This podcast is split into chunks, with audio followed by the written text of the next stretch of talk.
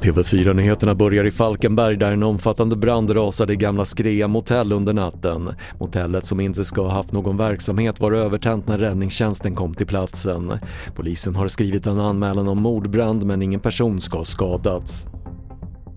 Liberalernas partiledare Nyamko Sabuni fick sent igår med sig partiet på sin linje om synen på Sverigedemokraterna vid landsmötet i Linköping. En lång rad ombud krävde hårdare linjer mot SD men Sabunis linje vann omröstningen och den interna strid som länge rasat i partiet kan nu vara över.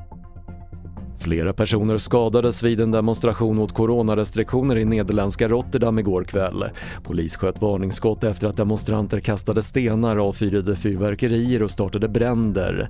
Det är fortfarande oklart hur allvarligt skadade personerna är. Och den norska sångaren och skådespelaren Hans-Erik Dyvik Husby, också känd som Hank von Helvete, är död. Han var sångare i rockbandet Turbo Negro och gestaltade även vissångaren Cornelis Vreeswijk i filmen Cornelis. Hans-Erik Dyvik Husby blev 49 år. Fler nyheter hittar du på TV4.se. Jag heter Patrik Lindström.